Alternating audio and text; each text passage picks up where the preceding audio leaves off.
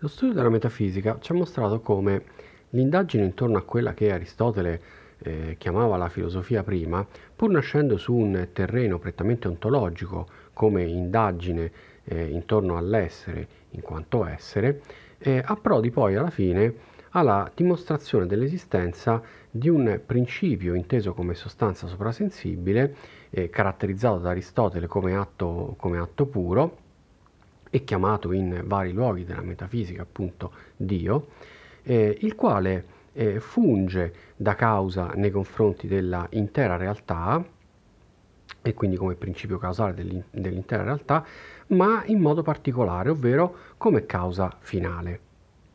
Sulla scorta quindi di queste acquisizioni e ehm, delle teorie, dei principi enunciati nella metafisica, Aristotele indaga poi la seconda eh, scienza per importanza, la seconda scienza teoretica per importanza, che è appunto la fisica. In questo, ancora una volta, occorre leggere la sfida che Aristotele muove, il confronto e la sfida che Aristotele muove eh, a, ai maestri che l'avevano eh, preceduto eh, e non ultimo appunto eh, a, a Platone. Se infatti da una parte Aristotele aveva di fronte tutto il complesso di quei filosofi che si erano occupati nei primi secoli appunto dell'indagine eh, filosofica del mondo della natura, dall'altra parte c'erano anche obiezioni importanti come quella degli Eleati, i quali di fatto avevano eh, svalutato eh, la, eh, la, natura a mera eh, apparenza, a mero non essere appunto, e, ehm, e dall'altra parte stessa, le stesse obiezioni o comunque l'atteggiamento cauto che Platone aveva avuto nei confronti della natura del mondo sensibile eh, come regno appunto del divenire, il quale non poteva essere oggetto di una scienza vera e propria perché oggetto della scienza è solo ciò che non muta mai e come tale appunto soltanto le idee.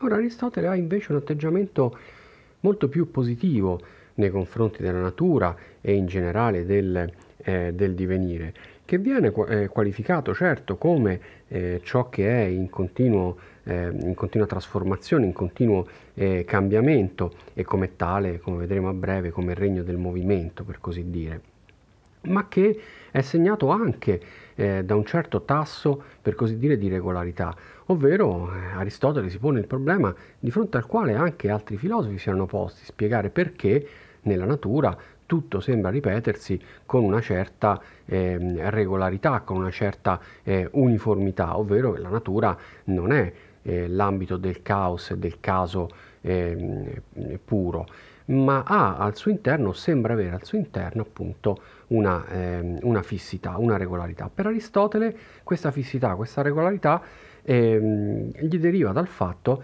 che eh, in natura tutto ha un fine, tutto ha un, uno scopo. Ehm, o meglio, tutto ha uno scopo per lo più, eh, dice Aristotele, perché noi abbiamo anche esempi e casi in cui eh, ciò che sembra finalizzato eh, o, o, ciò che sembra appunto eh, esistere in natura allo scopo eh, di qualcos'altro eh, può anche eh, fallire questo suo scopo, ad esempio un organo eh, che è finalizzato a svolgere una determinata funzione in un organismo può smettere di funzionare, oppure eh, la generazione, ehm, eh, la riproduzione, appunto la generazione, può anche in determinati casi eh, purtroppo dimostrar- dimostrarsi inefficace e quindi gli organismi non riuscire a, non riuscire a generare. E questi sono solo alcuni esempi appunto eh, di quello che Aristotele intende con una regolarità non assoluta ma per lo più della natura.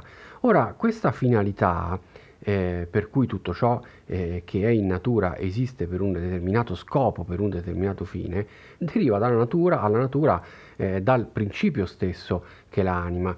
Come abbiamo visto, per Aristotele la causa più importante è chiaramente la causa eh, finale.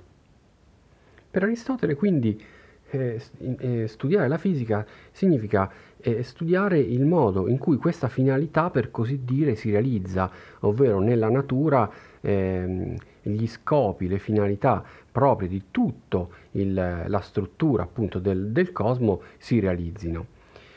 E per Aristotele questo si realizza attraverso il divenire, ovvero il, eh, il movimento.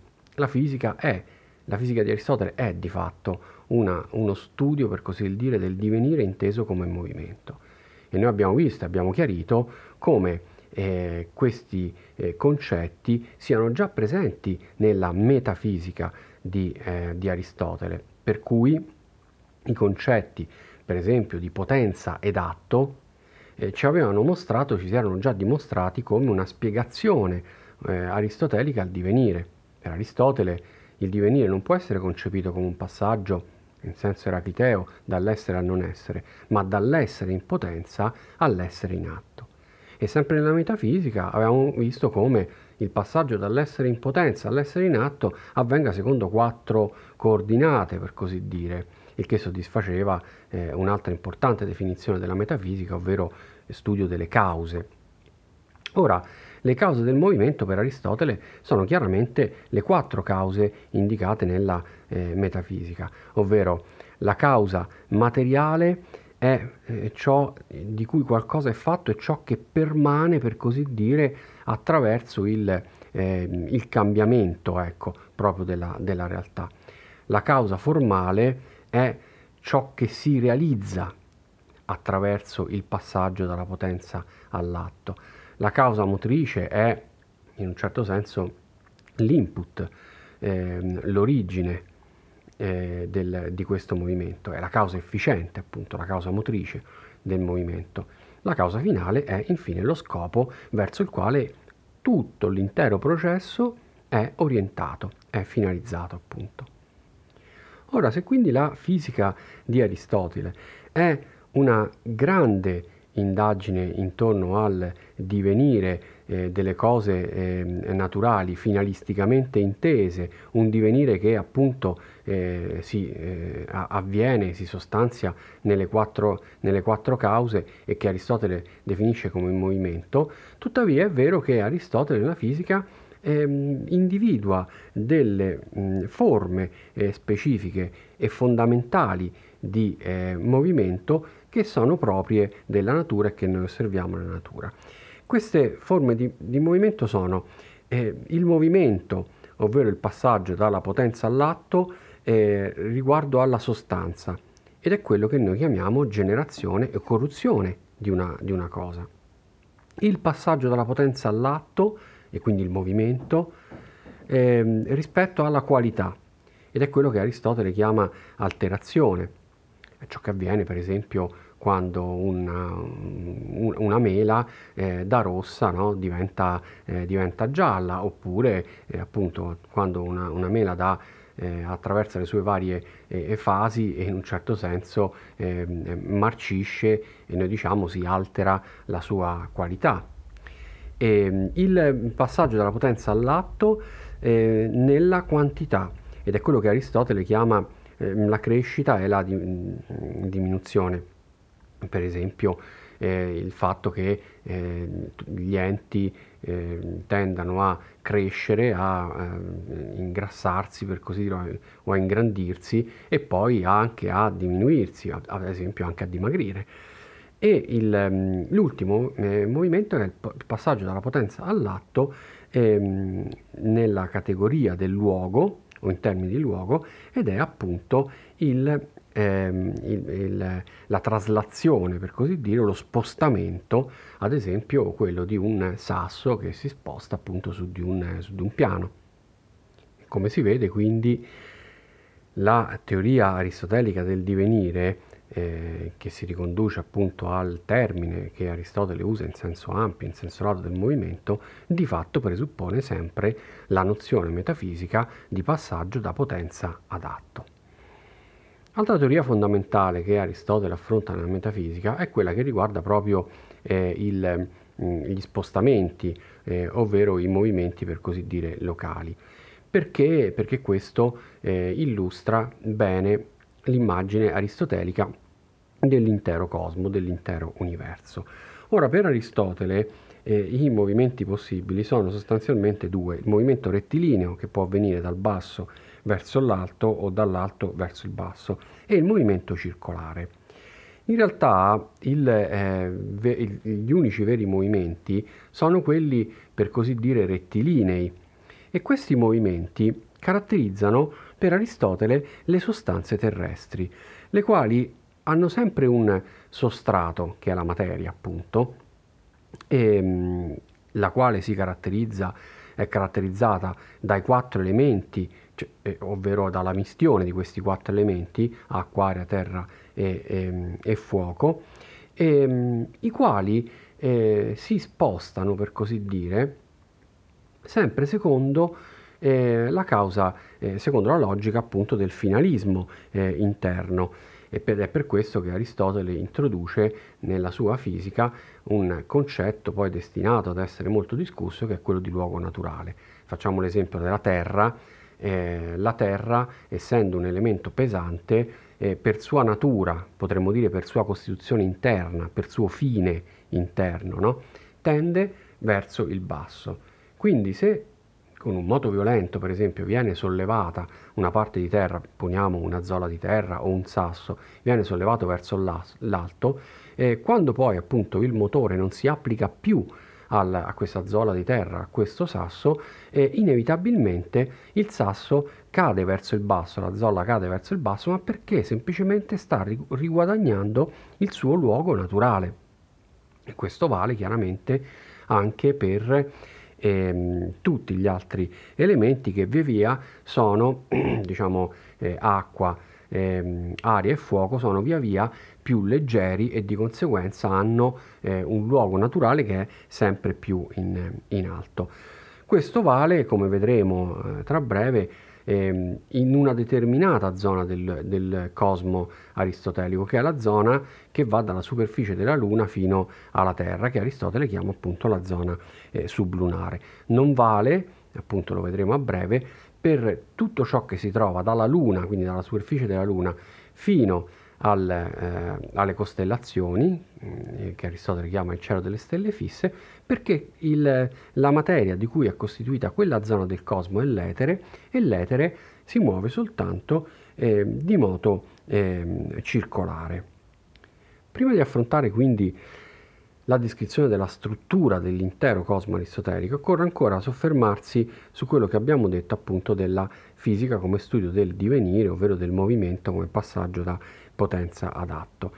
Eh, è chiaro che eh, aver descritto la fisica come uno studio sostanzialmente mo- del movimento o dei movimenti, appunto, ehm, ha mh, reso fondamentale eh, nella mh, filosofia di Aristotele la definizione di due nozioni, che sono quella di spazio e quella di tempo, e che entrambe sono in un certo senso implicate nella ehm, concezione, no? nella considerazione del movimento.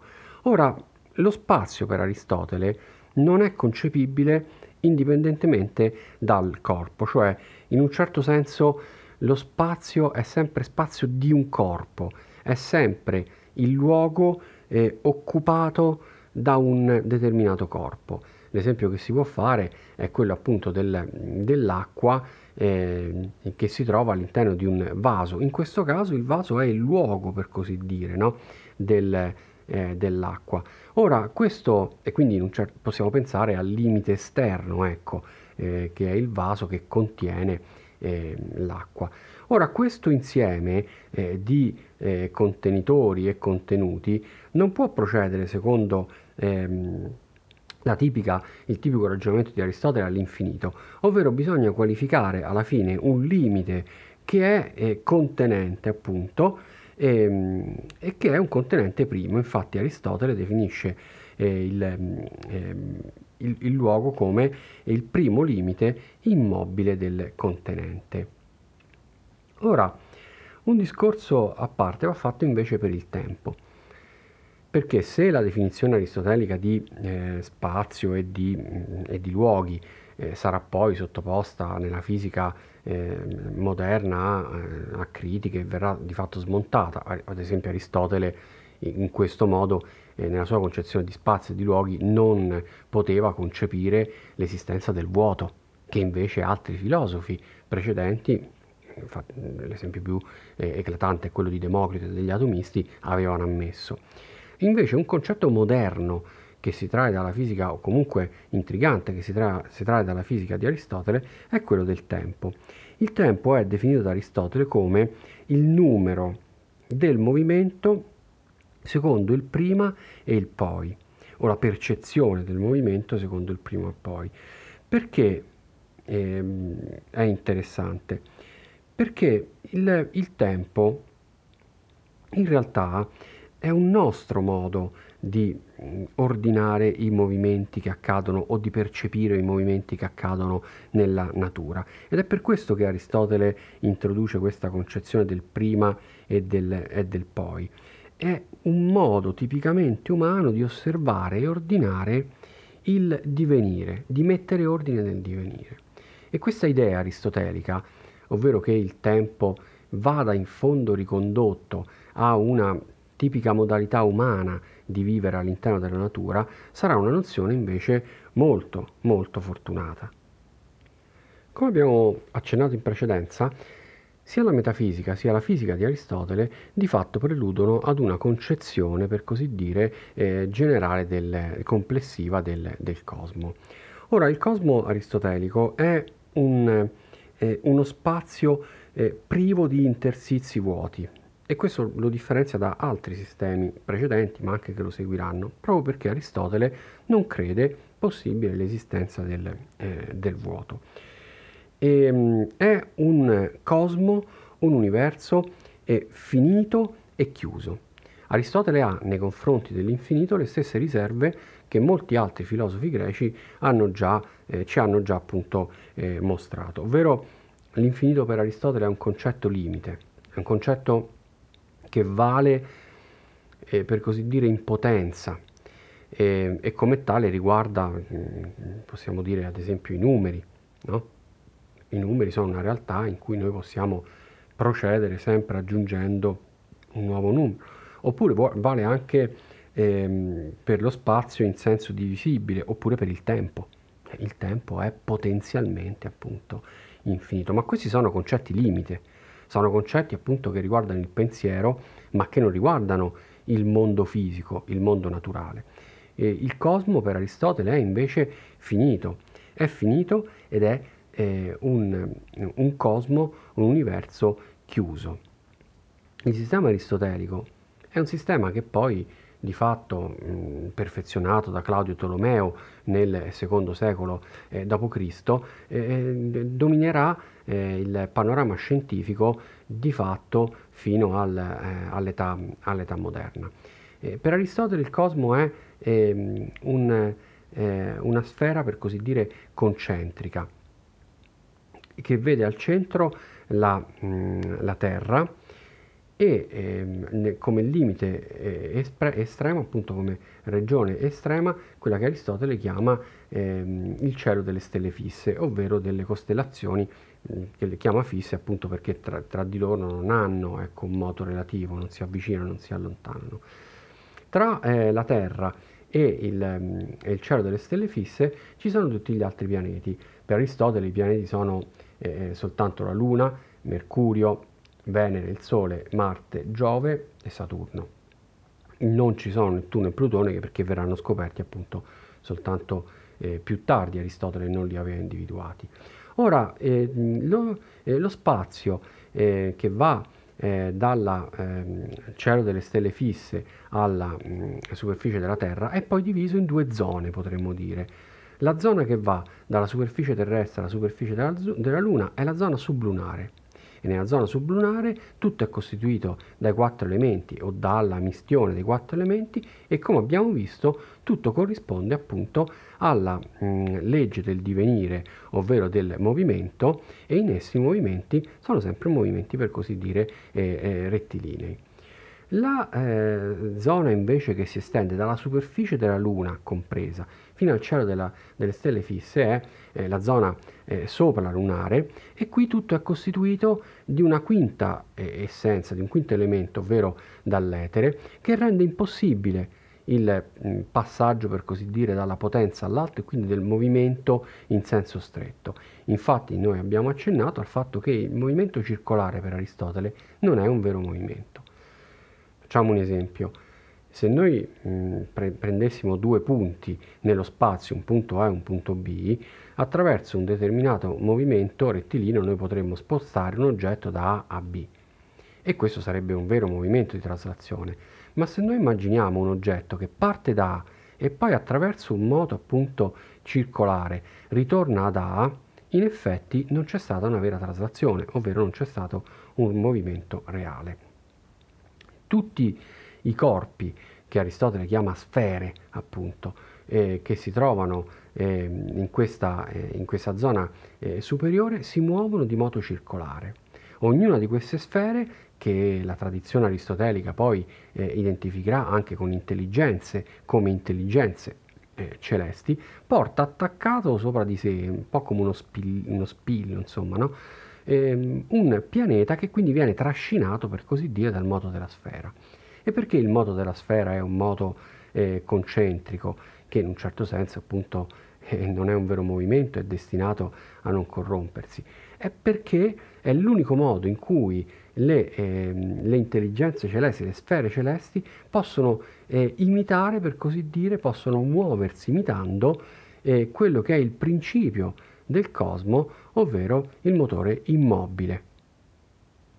E questo infine si ricollega a quanto dicevamo nella lezione eh, sulla metafisica rispetto al fatto appunto che il motore immobile non rappresenta una causa in senso materiale, formale e neanche efficiente del cosmo, ma una causa finale. E il modo in cui appunto eh, il motore immobile eh, muove le sfere celesti è l'attrazione che la sua eh, vita intesa come atto puro, perfetto, che non passa dalla potenza all'atto, quindi, no?